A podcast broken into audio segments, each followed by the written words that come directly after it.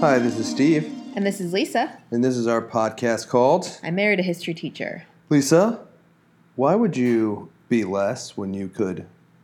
Be more. Be more, which is where we are podcasting from. Our mm-hmm. studio, in, studio in sunny Baltimore. Sunny Baltimore. Sunny Baltimore, Maryland, Lise. Sorry to our fans. We've been gone a while. Uh, it doesn't feel like we've been gone a while to Lisa and I. Uh, we actually had a failed attempt at a pod last week, but we decided it was not up to our usual standards and decided to not post it. Yeah, it felt, it just didn't feel good. Yeah. It just wasn't good enough to put out there to the world sometimes. We we tried to do an episode about the urban-rural divide, but it kind of just devolved into like, and this is why Trump think voters think this way, and this is why Biden voters think this way. Yeah, it felt very uninspired, and like we weren't adding much to the conversation. So we'll we'll let that lay in the archives. Yeah, maybe we'll edit it one day and release it. Maybe we'll release it as a bonus episode or something sometime. Yeah, down. Once we're famous and people can't stand, but to get just as much content need, as possible. Yes, yes, infinite content. Mm-hmm. Or when yes. people like somehow, when we get like ten years from now, people forget what it was like. Yeah, that's Trump a great era. idea. When we're still going, when we have... One billion followers, and people have forgotten about the urban-rural divide. Exactly. Because by then, Google and Amazon have already taken over the world, and there are no cities and farms, only Amazon factories and warehouses. That's a, that's a that's an ugly picture you're painting. I was thinking more that COVID would just even the playing field a bit, and uh, the urban-rural divide would be different in that way. Oh, I went down a dark post-apocalyptic path instead. Yeah, it's not surprising. It's like your secret dream to be in a post-apocalyptic world, it's which is ironic yeah. because... Oh, don't would... even start.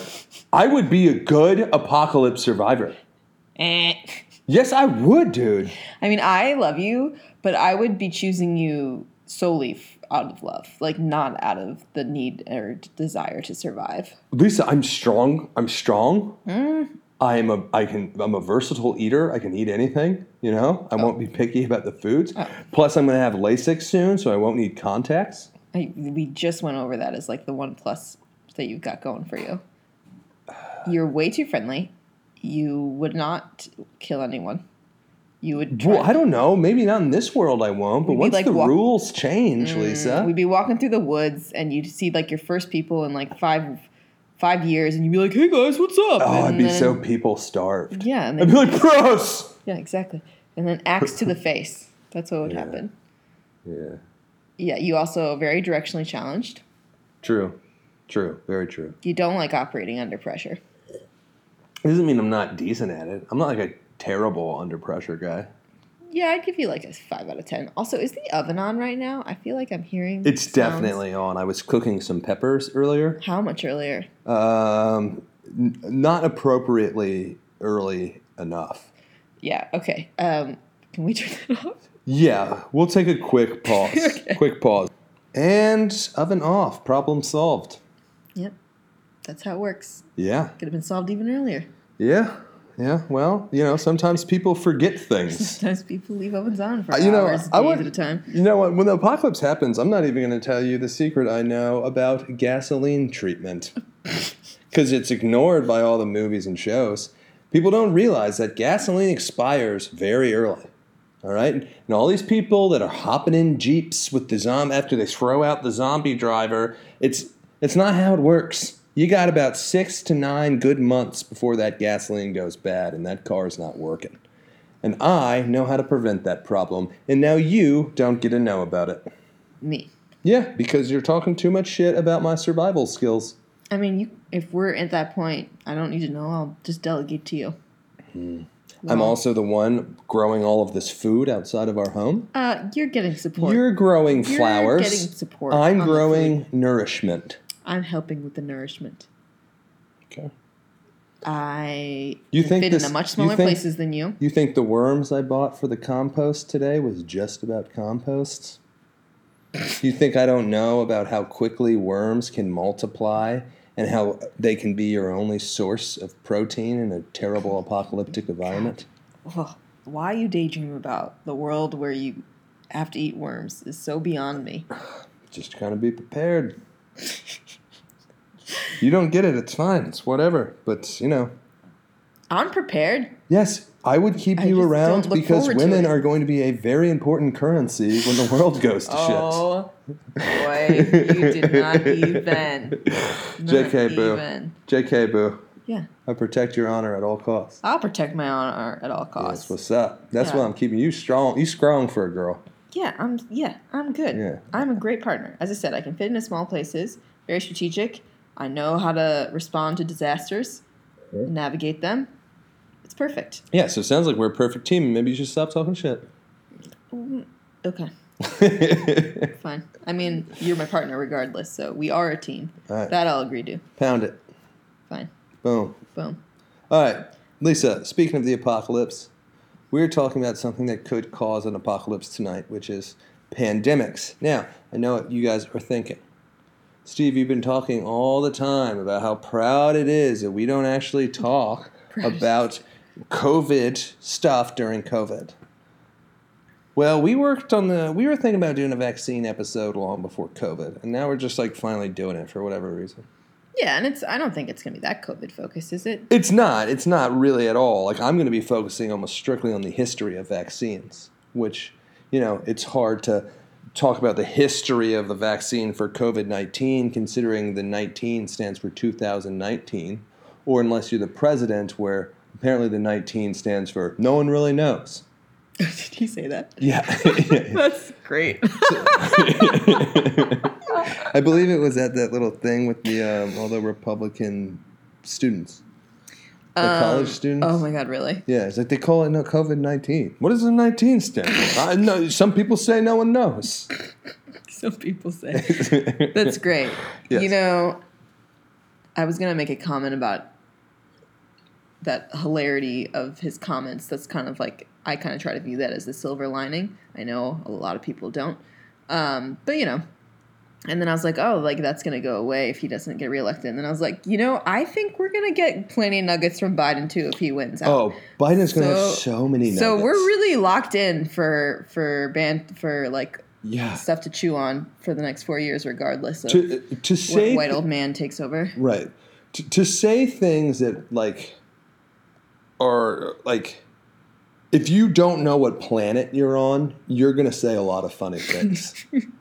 And I feel like once three thirty, four o'clock dinner time for Joe Joe rolls around, I, I, he's going to have so many nuggets. You know?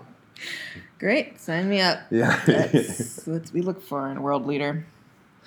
One of my favorite tweets of all time was like, man and child looking over post-apocalyptic elliptic landscape. And the boy goes, boy says to his father, but wasn't it kind of funny to have a president who just threatened to kill his enemies at any moment? And the guy goes, the tear rolling down his cheek, it was so fucking funny, dude. I love that. Yeah, that's how I tweet. feel. Yeah. I think it's Lawboyer Esquire was his Twitter account, which is great. Okay. Yeah. All right. I like this guy. He's a funny dude. I think like him. Yeah. Yeah. Lisa, I'm going to start talking about pandemics now. All right. And by pandemics, I mean what stops them, which is vaccines. Mm. Okay? So quick history of vaccines. All right? And you can't talk history of vaccine, Lisa, without talking about guess what disease? Um, polio? Polio's, you know, it's Measles? there. Keep smallpox. going. Smallpox. That's the big one, right? So smallpox, you can't really talk about vaccines without smallpox. You really can't talk about much of history without talking about smallpox. Mm. I would argue that smallpox actually has a way, way larger impact on, like, human history mm. than, like, the Black Plague, which is, like, you know, super famous and sexy because... Black it, Plague or bubonic? Same thing. The same one thing? Same. Oh, okay. Yeah, yeah. Um, because, you know, everyone knows the Black, Black Plague. Yeah, it, I always know, bring it up. Yeah, oh, constantly. Yeah. No. But it was really smallpox that just, like, has always been, like, changing the landscape of, of humanity for, yes. like, way longer. Yes. I took a really cool class in college that basically went through uh, recent world history and showed how it was shaped by disease. And it's staggering how much of colonization and how everything shaked out. Shaked out? Shook out? Let's go with shook out. I don't like that. Shooked out. I don't like any of that. I wish I hadn't said it. um, uh, it's so incredible how much is influenced by it. Because, I mean, do we have the numbers? I don't know. But, I mean, as horrific as our murdering of Native Americans were, I mean, I think we wiped out far more through smallpox, right? Oh, one hundred percent. one hundred percent. But, I mean, the numbers are moot. I mean, we also, like, weaponized smallpox. Mm. To wipe them out, particularly. Like, smallpox blankets are a real thing. They're not just like a right, right. joke in Cards Against Humanity. Right. We actually didn't study. We studied more like the effects on Africa and South America. But, um, ugh. Um, okay. Sorry. So smallpox. Yeah. So this is what I love about like science and history and stuff. Scientists think that smallpox started around ten thousand uh, B C E. Okay. Okay. Do you know what happened around ten thousand B C E? Like, absolutely no clue. Uh, I'm not going to take that for an answer because we've talked about ten thousand B C E a million times because it's one of two. Jesus. No. That was at zero. That was zero. Okay. Shit. Yeah. Um, ten... Uh, There's a premonition two, of Jesus we, coming right, in ten thousand years. We're going to do this for like the seventh time in our podcast, I think. Nuh-uh. Yeah, yeah, no yeah, way. Yeah, yeah. yeah. Um, wait, no, no, let me think it over some more. Okay. okay, it's before Jesus. There's two major events that are the most important events in human history. What are they? They change. Man creates fire. No. I, I, do you know? Are you messing with me? Are no, you I'm really not. Me? I would no. The, okay, so the the most recent one is the that changed the way everyone in the world lives. Industrialization. Industrial Revolution. Yeah, yeah. Okay, so what's the other one? Mm. Do we go from hunters and gatherers to working in factories? No, we farmed first. Right. So what happened in ten thousand B C E? We didn't talk about this before. The farming revolution. Oh, my God. The agricultural revolution or the Neolithic revolution. We have touched on it in a plethora of episodes. Plus, we did that deleted episode, another archived episode where there was That's like convenient. five a, of a, us. A magical episode that no one's listened oh, to. Oh, we had we had three other people here in the episode. Bobby, Megan, and Mac, remember? Oh, we did yeah, that, that was exercise. After a very long night of... Yeah. Having fun. So I think that you have said these things. I don't mm-hmm. think you've hammered home. No pun intended. Was there any hammering in farming? um, Maybe barn building. Okay, cool. I don't think you really hammered home the date. Yeah, okay. So Neolithic Revolution pretty much happened all around the world at approximately the same time, at approximately around ten thousand B C. Same B C. time. Wonder yes. what that was about. Something in the air. Something in the air. Yes. Uh, we, we can do an entire episode on that because it is really fascinating. Yeah. And, like, here's the thing. The story that is told is that we are hunters and gatherers, right? So the ladies that go out, they eat a bunch of fruits or, like, they bring back the fruits and the veggies and It'd be seeds. Funny if they just went out to eat. How's your day? I uh, got some berries for myself. Yeah. Where's my meat? That, that um, wouldn't have been too effective for the community. No, you know? It would not have been. Yes. And then after eating that, they would discard of them into one location. It would be like a trash pile. But because you're eating fruits and stuff, mm.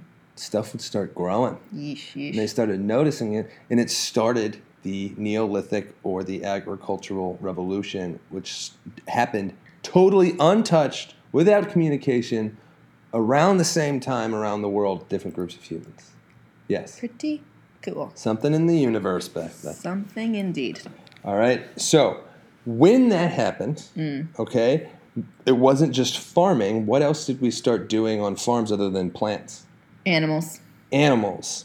And that is basically where they think smallpox came from, is yes. that humans shouldn't naturally be living right next to a pigsty or a cow or yes. what have you. Yes, a lot of diseases mutated so that they could have human hosts, right? Exactly, yes. Mm-hmm. So, like, for example, something we're going to be talking a lot about tonight is cowpox. Mm. cows carried cowpox with them, and then when, when humans started living near the cows, then those, what is it? Is it a bacteria? I'm not a scientist. No, no, no. Vi- virus. Virus, right, so, yeah, right, right. The antigens right. Sure. would be the, like the, the mini virus, the little virus babies. Yes. That's the scientific term. Yes, virus babies. Virus babies. Yes. Yeah, so those would jump to the humans, and we'd get super, super sick. Super sick. Right. It's nasty. If you've ever, I don't think they circulate a lot of images anymore of smallpox, but uh, you Google it, it's like chickenpox on steroids. Yeah, and they're like pussing and your thick, whole skin is bumpy. And it, oh. and it can, from what I understand, it's not just external. It's, it can also be internal, which right. is why it's so dangerous. Yes. It's not a good way to go. It's not a good way to do anything. Yeah, yeah, it's true. Um, um, so that's where smallpox came from. That's why most people with the strongest immunities to smallpox, as, as time moves forward, are the people who grew up around large animals, particularly the ones that came from the Fertile Crescent. Where's the Fertile Crescent, Lisa? Middle East. Middle East, right? And that's where a lot of large farm animals come from, your horses and cows and all that good stuff and pigs, okay? Mm. Who is around? Do you know which people of the world were around these animals the most? It's, it's not a very logical answer. You can't, is the people in the Fertile Crescent? Yes, but also the people who traded and interacted with them.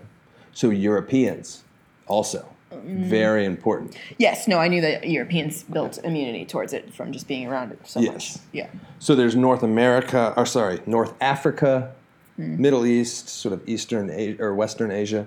Um, no. Yeah, sorry, yeah, my yeah. dyslexia is messing with me. Yeah. yeah, Western Asia, Middle East, and Europe. They get all used to being around the big animals, getting the smallpox, right? Dyslexia also a drawback for the apocalypse, just saying. No, you don't need to read anymore. I would thrive in the apocalypse. Who needs to read shit? I don't need to read shit. Signs. I don't need to say shit. I just you tell to... me to go west and it's supposed to be east. I'm oh, dead as a doornail. Shit, that's right. Yeah. I hadn't thought about that. Yeah, so just, if you, you could just, just at least stop actively hoping that we're in that scenario, I would appreciate it. Okay, all right, yeah. all right, all right. Cool, I got you. All right, so anyway, mm. there weren't big old animals in the Americas, right? No. And that's how the smallpox... Well, they were like bison, right? There was bison, but they weren't certainly weren't domesticated. No. The only domesticated large animals in the whole of the Americas were llamas and uh, alpacas. Yeah. I love them. They're everywhere in South America. Mm-hmm. Um, I didn't really... Sorry, I'm about to tell a silly story that doesn't really have any value to it except that I saw llamas and alpacas. Mm-hmm. So I'll just keep it to that. I saw, I've seen them, and I enjoyed it. That is just a fantastic, fantastic contribution. Yeah, you're welcome. Right. Um, I actually grew up with a llama. You? Yeah, she was in my classes and stuff. Oh. Yes, your poor friend Diana, who somehow started being called a llama. She was a llama. It wasn't my fault. She was a llama. Just kidding, Tina. Um, You're not gonna pe- say here. People are gonna listen to that and they're gonna be like, oh, "You thought you just said her name was Diana." I'll be like, "It's both. It's both. It's both, idiot." You're gonna say the full. Tina, the fat lard, was the full one. This poor girl. Yeah. Yeah. But I don't know. It's fine. She knows it's with love. No, of course it was, but still, I don't know. She might not have known when she was a teenage girl. Yeah. But she knows now. She knows now, and that's all right. that counts. Right. Yeah. Right. No one's ever scarred by their te- teenage years. No one's ever been scarred by their teenage years. High school, no way. No, especially not when you're prom king. why, why do we have to go there? All right. Because it always makes you feel so awkward, and I love it. Now, right. so basically smallpox, is it's been all over the world. And just because some people have been around it, Europeans have been around it, doesn't mean that it doesn't come and go in waves and get people super sick and kill a bunch of people, right? Yeah. But once the Europeans spread everywhere, smallpox is officially all over the world. There's outbreaks everywhere, and it's killing lots of people. Mm. Okay? I'm asking that you probably don't know the answer to. Do we happen to know the the rate at which people died from it? No, I have no idea the fatality rate. And I honestly, I think it would be like literally an impossible measurement because of how prolific it was. Yeah, and people, yeah, they just didn't have the same statistics. It would just be really interesting to compare that to something like COVID, you know? Right, for sure. Um, I'm just going to do a little Do research. a quick Googs, yeah. Liz. Do a quick Googs. And I'm going to keep talking, okay? Yeah, While you're you, Googling. You go for it. Wow. Whoa. thirty percent.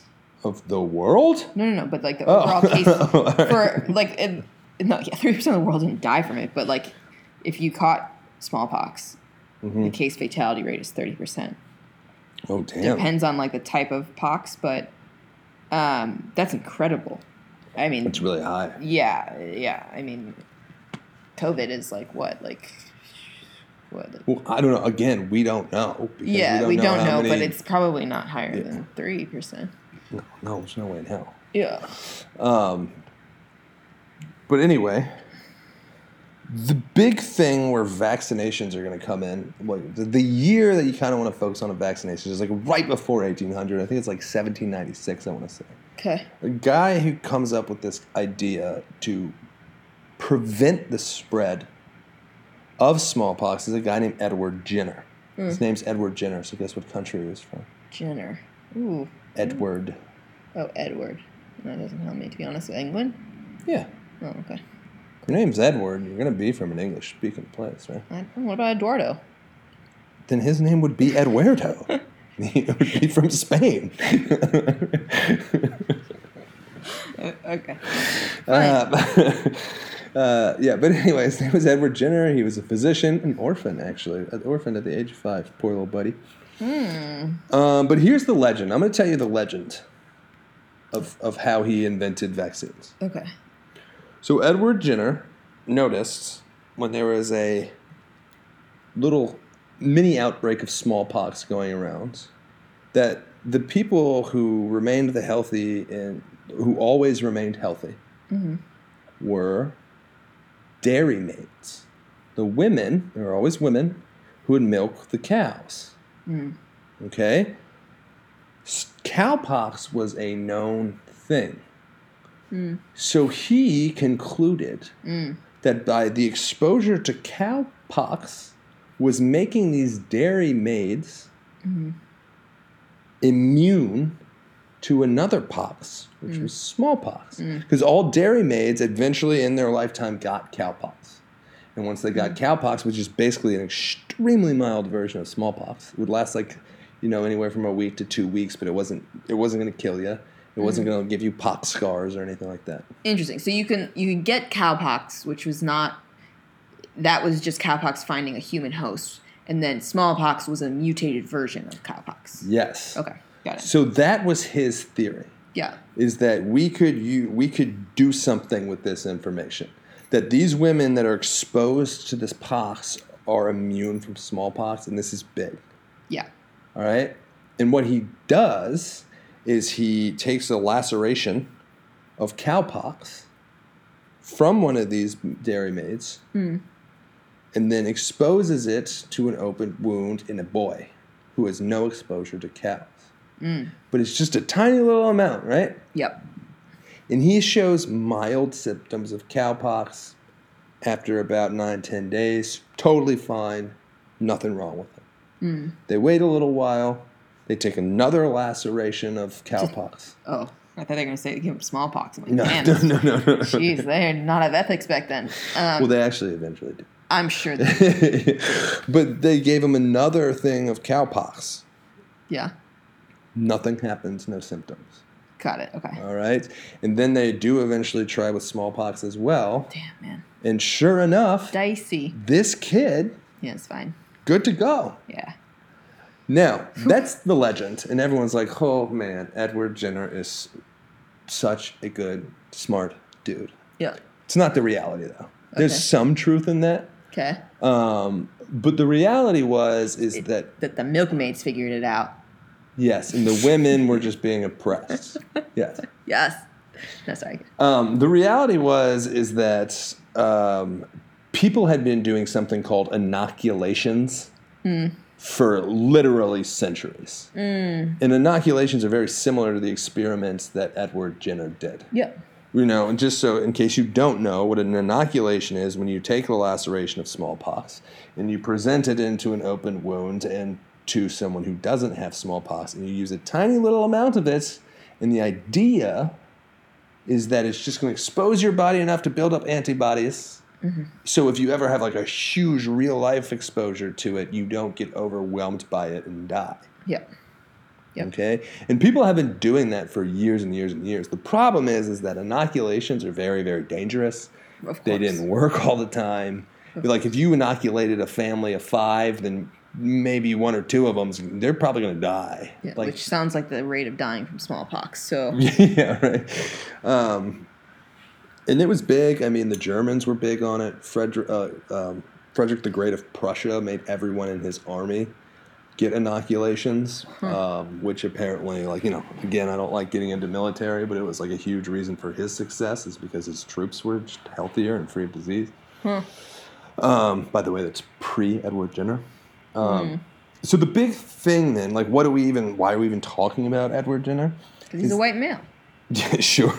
uh, the big thing that we sort of realized is that we don't have to take such a dangerous amount of exposure to make us vac- to make us immune, right? Mm. So like if you now get a vaccine for like, let's say polio, mm. they're not shooting you with actual living polio, right. you know, antigen. antigen. It's like a dumbed down version of it. It's dead cells or unactive Yeah, cells. They call it like they, it's either a weakened or, yeah, just dead. Yeah. Right. Whatever is enough for your body to, to learn how to fight it. Right. Um, without actually getting sick. So, th- yeah, so that's basically what we credit Edward Jenner for, is like a safer way to prevent the disease. Yeah, which is important, of course. Yes. In fact, fun fact, Lisa, mm. do you know what cow in Latin is? Uh, no. Vacca. Oh. And cow pox was, I think it was something like vacca, vaccin or something like that, vacca or something like that. So he called the process a vaccination. Cool. Um, wow. So it's literally rooted pox. in this cow thing. Yeah. Huh, one hundred percent. That's cool.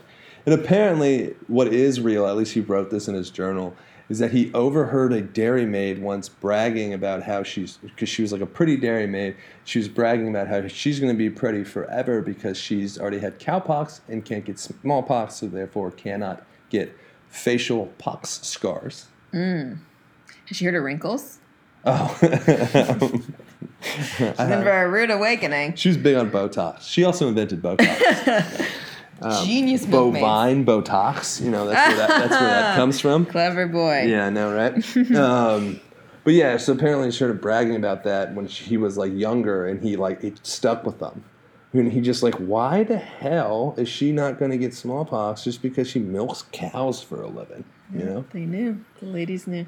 Yes, but the vaccine did wonderful things in, in getting rid of smallpox. It's why you probably don't know anyone today that has smallpox. Yeah, I had not even one. Yeah, I don't know a single person. And I like... You know a lot of people. I know like probably twenty, twenty-five people. none, none of the people they know know anyone who has smallpox. That's crazy. Yeah. So Lisa, we're going to take a turn here. Let's take a turn. That's the history of, of vaccines. Okay, okay. Why don't you tell us a little what's going on in modern-day vaccine styles? Yeah, it is drama, drama. I mean, it's America, right? There's nothing that's neutral or easy anymore. Everyone's got to be angsty about something or another.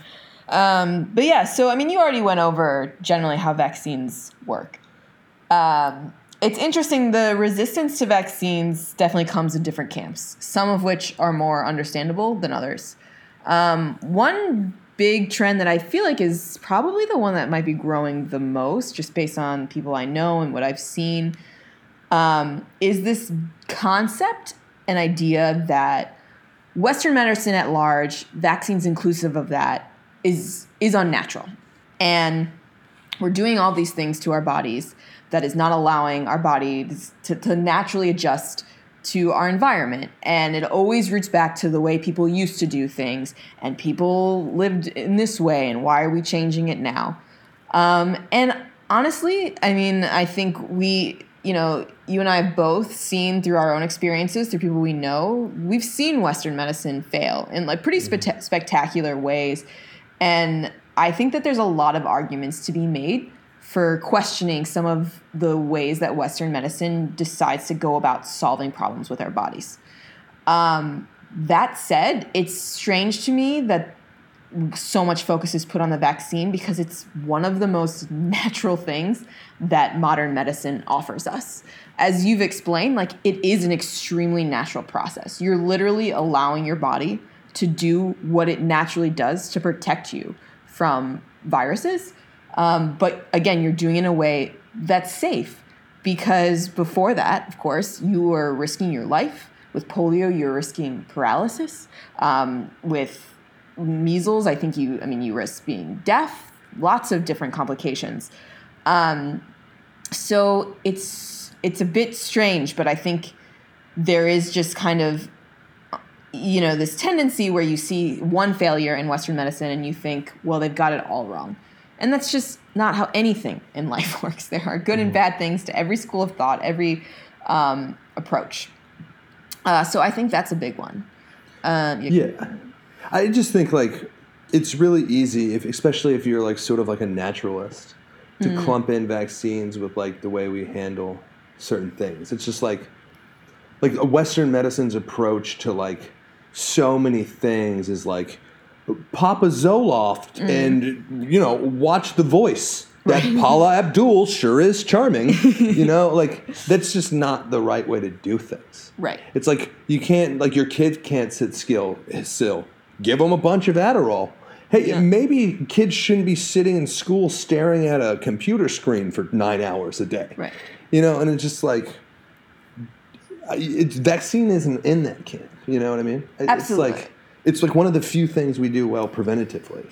Exactly. And that's what I was going to say. And that's what medicine, Western medicine is usually so bad at, is preventative measures. And I think you see that with COVID all the time. It kind of drives me bonkers watching all the messaging from our government around COVID. There's so much focus on, you know, like wearing a mask and then like this rush for vaccine that we're saying. I mean, this is, sounds like it's contradicting what I'm about to say, but this rush for the very scientific side of things. And it's like, why aren't we telling people to eat healthy and have vitamin C and be out in nature? All things that are proven to naturally boost your immunity. Mm-hmm. And and that is frustrating to me because it goes along with so much else of what Western medicine does, which is, you know, not try to help you get to the point of avoiding disease, but instead be obsessed with treating disease once it's, once it's symptomatic, once it's manifested in a way that, you know, you have to get a tumor removed from you or have your heart... Um, go under heart surgery or something like that. Mm-hmm. Um, so, yeah, and I think, and, you know, you hear some arguments along those lines of, again, like, you know, my child, I let them play in dirt, like they're building all these natural immunities.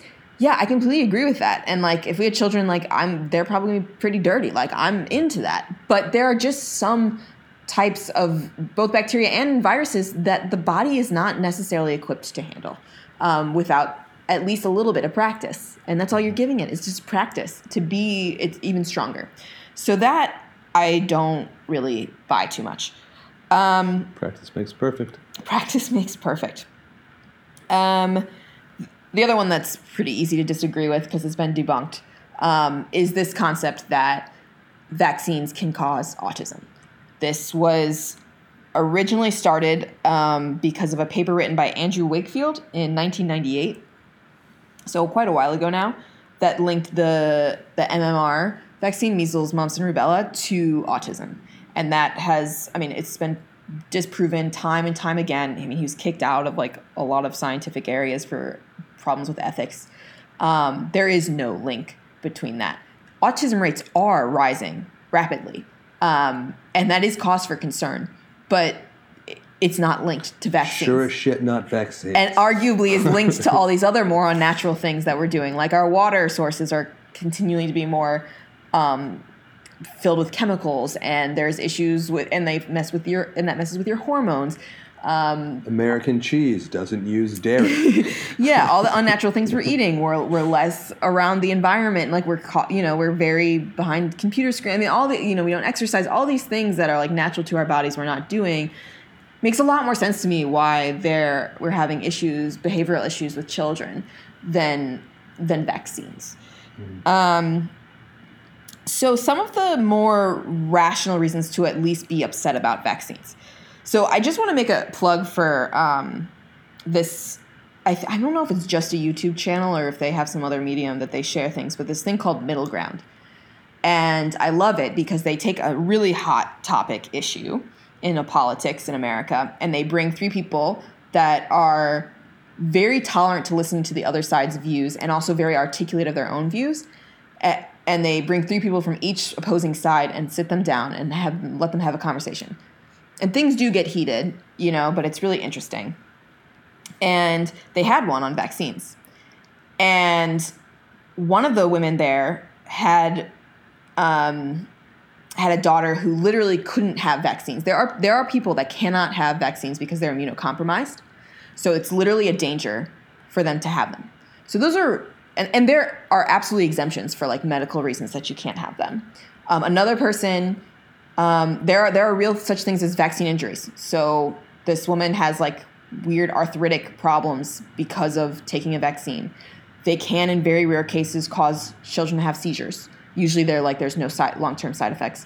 Um, but there are sometimes issues. I mean, our friend Kevin talks about how they he had like people do litigate over that, and like these companies have to pay out tons of money when there's something that goes wrong with a vaccine. Mm-hmm. Um, I mean, are we going to talk about how that's anecdotal, though, and like statistically speaking, like... Oh, yeah, yeah. So it's statistically speaking very um, rare. At the same time, though, I'm not I'm not defending this, and I'm going to say why I don't defend it in the end, but like the, the the chances of you catching some of those extremely rare diseases now are also probably around the same pers- like likelihood.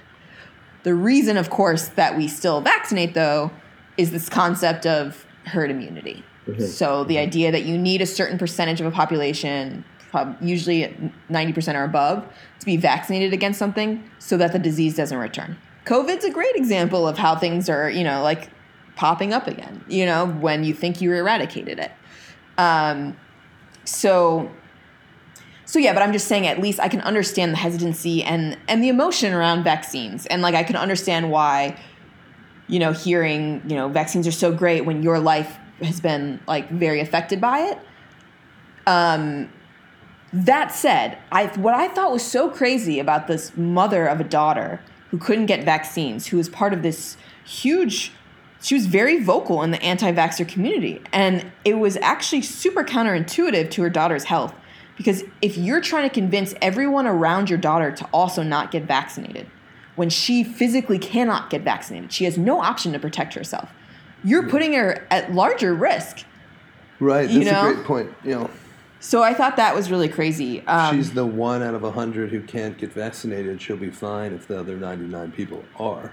Exactly. And that's, yeah, she shouldn't be encouraging people not to get vaccinated. Exactly, exactly. Um, it's really crazy. And, you know, it is, it's it's still a privilege to get vaccinated. I mean, there's there are people that don't have access to this. Um, my work does a lot of work on helping people get access to measles vaccine around the world, and it's so effective in saving lives, but it's not a guarantee, and it's it is frustrating, of course, to see these reactions without fully understanding what's at stake. And also, like, yeah, again, it just doesn't seem to, like, there's so many other things to be mad about in our medis- medical system. I also think there's just an element of distrust of government that's going on, because when I was looking into some of this stuff, it was It was interesting because, like, it is kind of – I'm thinking about being, you know, what if you're a new – if you're a new parent and you're looking over this list of, like, sixteen shots you got to stick your little child with at some point in the next couple years. And you're reading about them and, you know, the government saying this is mandatory and you have to do this, and, and you've had other experiences where the government or the medical system has failed you. And you're looking at the list and it's like, wait, this this has been eradicated for forty years. Do I really absolutely need to put my son or daughter through another shot? Like, yeah, they need to toughen up. Just, you should just give your kids shots even when it's just water. Just, just you know. Sounds fun. Nice little torture game. Yeah.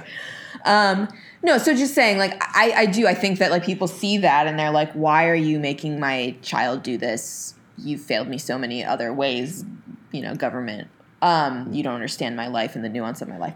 And it's mostly run by a bunch of pedophiles anyway. So it's like I really have to listen to these pedophiles. True. This know? is a great point. Um, yeah. But again, just going back to like if the cost-benefit analysis and the real risk that if any of these things do come back, they are absolutely devastating, really make COVID look like nothing. Yeah. Yeah. Um, yeah. And not to mention, we've seen outbreaks. Uh, happening. Measles outbreaks. I mean, measles was completely eradicated from the U S for over a decade, I think. Didn't they have more. measles in Maryland? Oh, yeah, they've had measles in almost like twenty, I, I think more than half the states at this point, I think. Um, yeah, so it's real. I mean, it comes back.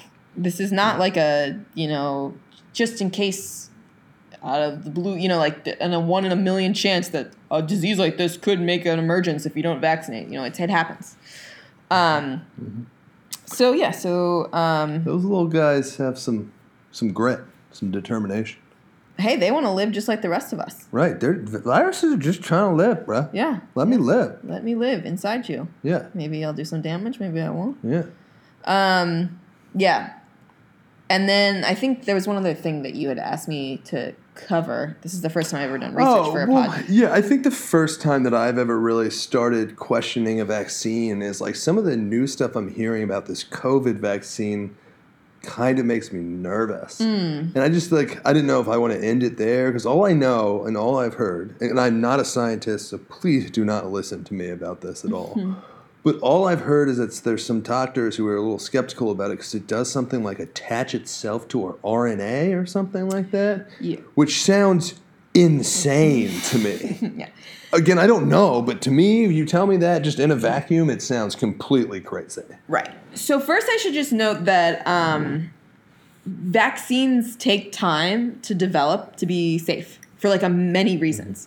And there's like really sad instances in history where they either didn't weaken something enough, so people still ended up getting polio and becoming paralyzed when they're trying to inoculate themselves against it, um, to, yeah, just bad batches of things that were dangerous for you. So, so just there is a history of that. You know, so it's interesting to look at this now where we're trying to like go at, what is it called, Operation Warp Speed. Um, and, uh And so what you're referencing is the Moderna vaccine. So there's a ton of vaccines being developed in different stages all around the world. Russia's already got it handled. Oh, Jesus. yeah, of course. Of course. Um, They've tested it on nine entire people. um, you know, the only reason I would trust in a Russian vaccine is because, like, they would have no qualms about just, like, forcing a bunch of people to be tested. Yeah, like, you know, true. and do so, so much unethical shit that you'd be like, well... Um, you court a million people. Come here. Yeah. You're now being vaccinated. You are serving Mother Russia. um, but, uh, yeah, so this it's called an mRNA vaccine. And it's a new type of, of vaccine. And it's it's very new. Like, this is very new technology. It's not based around this concept of introducing an antigen and letting your body learn how to deal with it and then developing immunity. It It comes from our research and our understanding of fighting cancer. Hmm. And what it does is, is it basically gets your own cells to develop the infectious proteins that are found in the virus. So you're not actually introducing the virus to your body. You're teaching your cells how to make, some of your cells, to make those bad proteins themselves. Uh. Then the body learns how to fight it that way.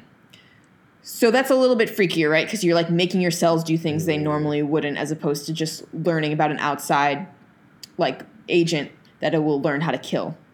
Um, it reminds me a lot of, so I, I had this really weird uh, disease in freshman year of college. I had mono, and a really weird, rare after effect of mono. Wait, is, so if you have mono, does that mean you've kissed someone else other than me? Oh, I didn't. I was unaware of this. I was gonna come out sooner or later. Oh, this is devastating. This. I've only held hands with you, though. Oh, thank you. I don't know Sorry. where that came from. um, so, so yeah, but I had this really rare um, complication from mono, which is called erythema nodosum, and it's my body had been creating so many white blood cells that it started attacking my good cells because it was I had nothing bad to attack anymore. It was like I had this extra army, and they were like, well, I'm bored, so I'm just going to like attack your ankles. It's and, like the military-industrial complex happening in your body. Exactly. So when we, yeah. So we can't be as mad at ourselves when we do these things. It's just like it's only natural. I mean, yeah. at the cellular sure. level, we're doing it.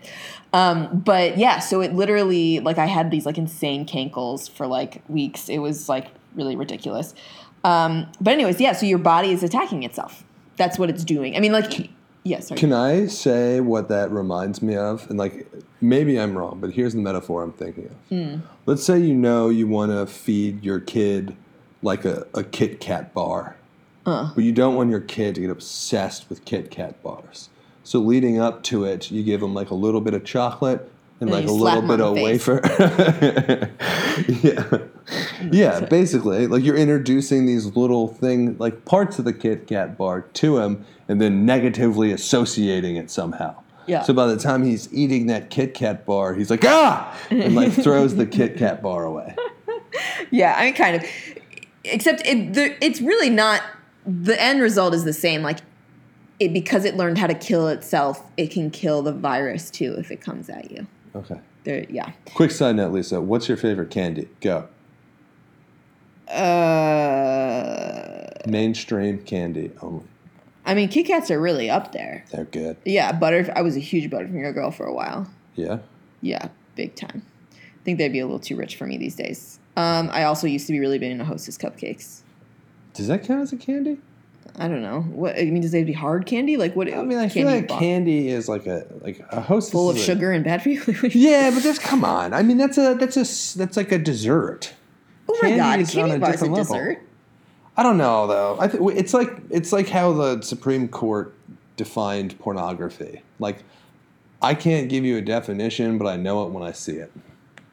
All right, I just want I just what else would you, okay, so Hostess cupcake is a dessert only. It's a dessert only, it's not a Kit Kat bar. Okay, fine. Uh yeah, Kit Kats, Butterfingers, and um yeah, that's really all that's coming to mind, to be honest. Nice. What about you? My favorite candy is the, it's very specific. It is the dark chocolate Snickers that only come out in the small sizes around Halloween.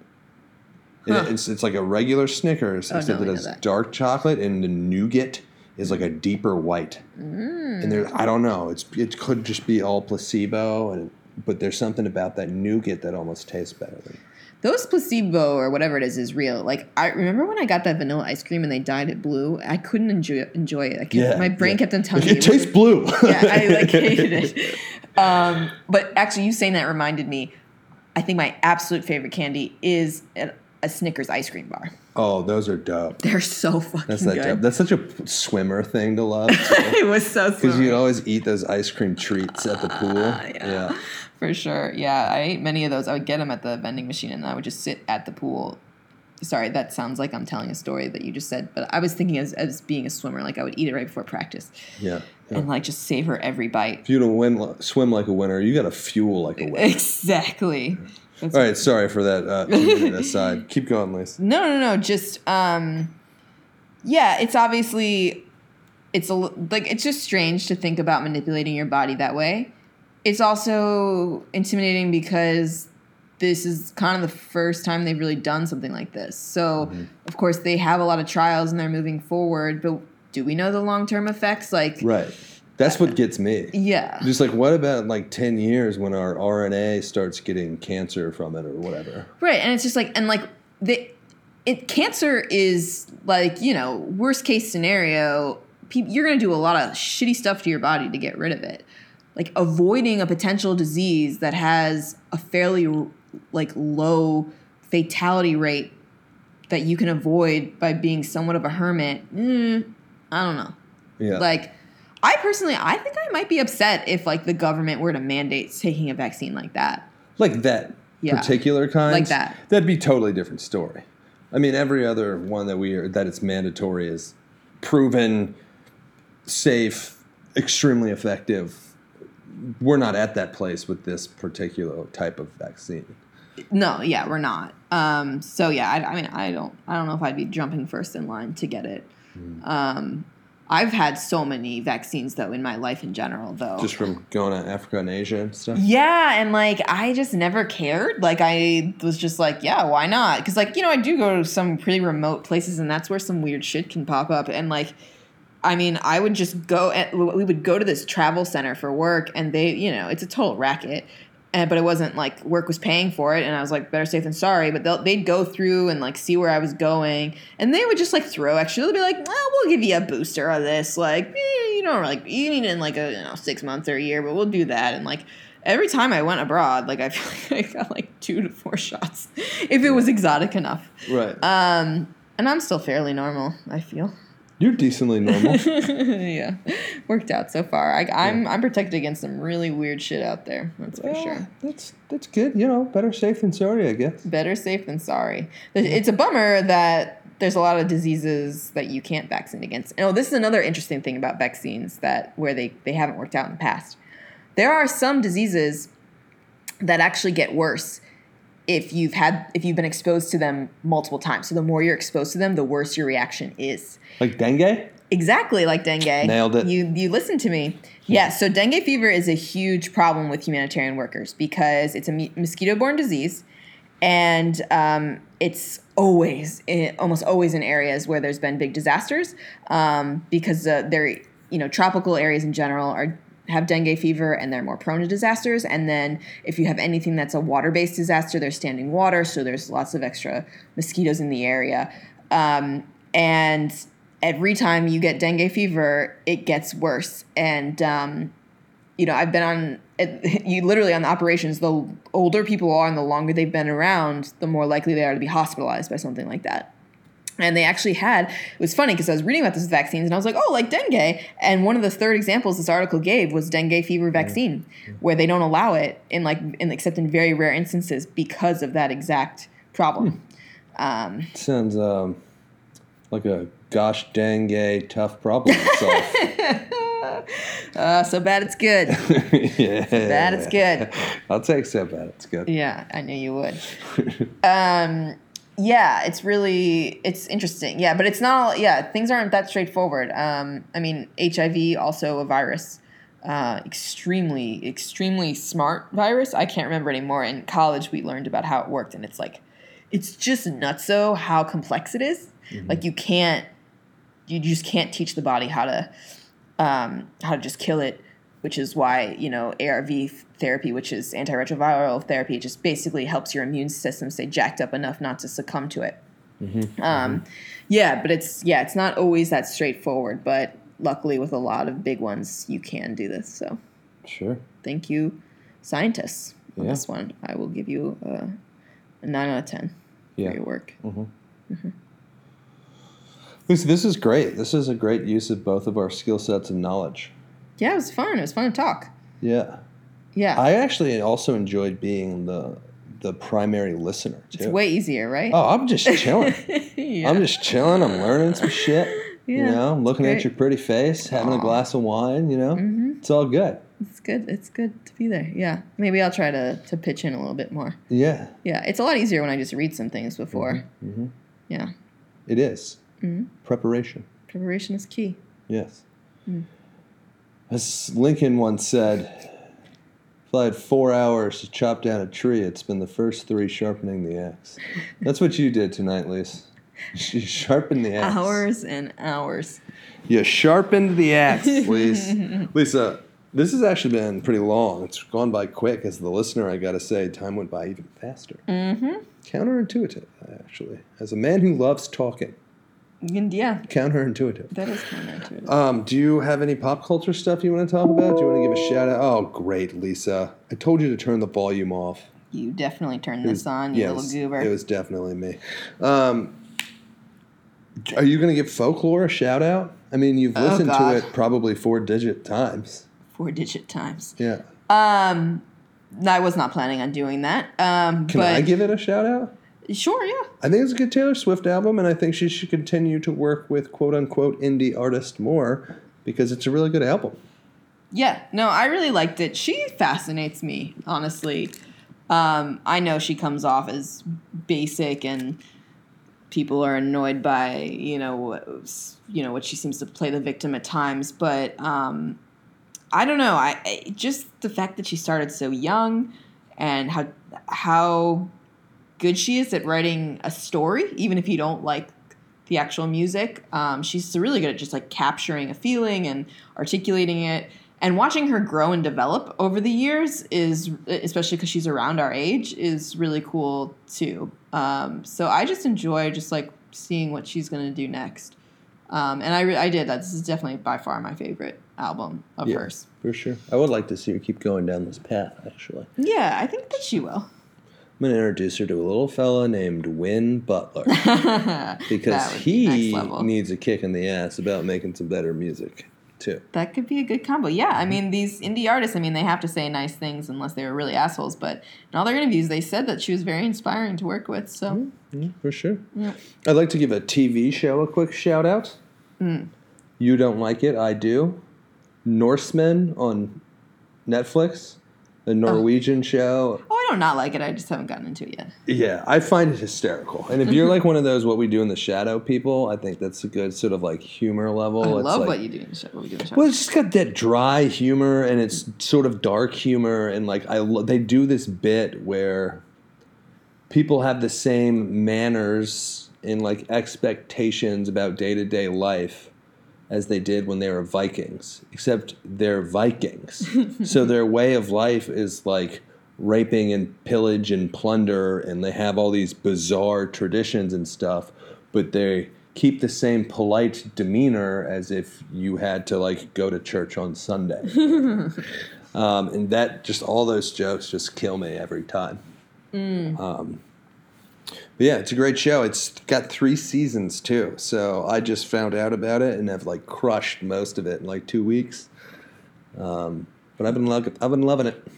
Yeah, no, I haven't really looked up enough to, like, really get into it because you just kind of throw it on and I'm always in the middle of something else.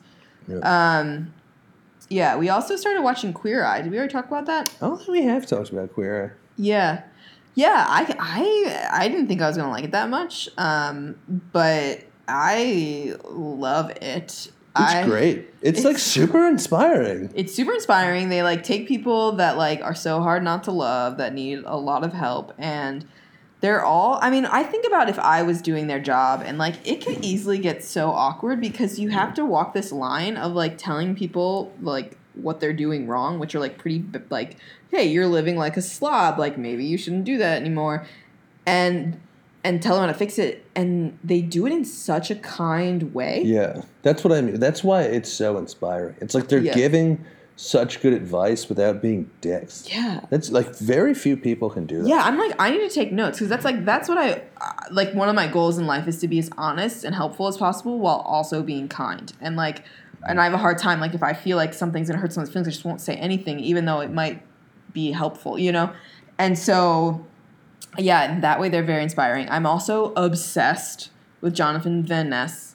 Yeah, he's hysterical. He is so fucking funny. I, I mean, everything he says is is could be in a stand-up. Like, he's just so funny, so good. He's such a he's great representation for like the non-binary community, and like just like wears it so well, and like just like I don't know. He references his like. his sexuality, but like it's in a way that normalizes it so much. I don't know. I just love him. I think he's just like yeah. truly fantastic. I will say, and this is, you know, I've made this a similar comment to you before, and I think only people that watch Queer Eye will get this. Yeah. But it, to me, it's so funny. But there's five different guys. Each one of these guys does something to improve their life. Mm. So one of them gives like life advice. It's like, hey, call your mother. And then, like, another one's like, here's a great haircut for you. Mm. Another guy's like, you should wear this blazer and pants that actually fit you. Mm. The other one's like, here's, like, how you make a great gazpacho. Mm. And then the fifth guy, when they go home after all that, he's like, oh, here's forty-five grand in equity I've added to your home. I know. And like everyone's just like, oh, this living room looks so nice. And it's just like, this is very different than giving a man a beard shave. It really, really. Like yeah, no, it really does. It adds, it gives them a ton of uh, personal wealth. Like, yeah. It really does. It's it's wild. It is like, super it's wild. It's just like, why? I mean, all those guys, like, they needed, like, a confidence boost, or guys and girls definitely need the confidence boost of the other stuff. Yeah. But it's just, like, there's, like, no comparison. Yeah, no, there isn't. There isn't. It's, like, next level. Like, like adding like, bedrooms to the house and shit. Yeah, for sure. Yeah, yeah, it's quite the upgrade. Quite the upgrade. Mm-hmm. Um, but, yeah, I mean, I think, okay, we've we've gone on for quite a bit now, so we should probably... Get the hell out of here. Wrap it up. Yeah, all right. Let's get it. It's over an hour. We don't have many episodes over an hour. Dude. All right. Um, since you did most of the talking tonight, do you want to give us the outro? Sure. Um, oh, it doesn't really work in that order. Yeah, though. I, was, I was like, I'm going to wing it. I don't know what's going to happen. I'll just do it. Okay. My name's Steve, and I was a history teacher. My name's Lisa, and I married him.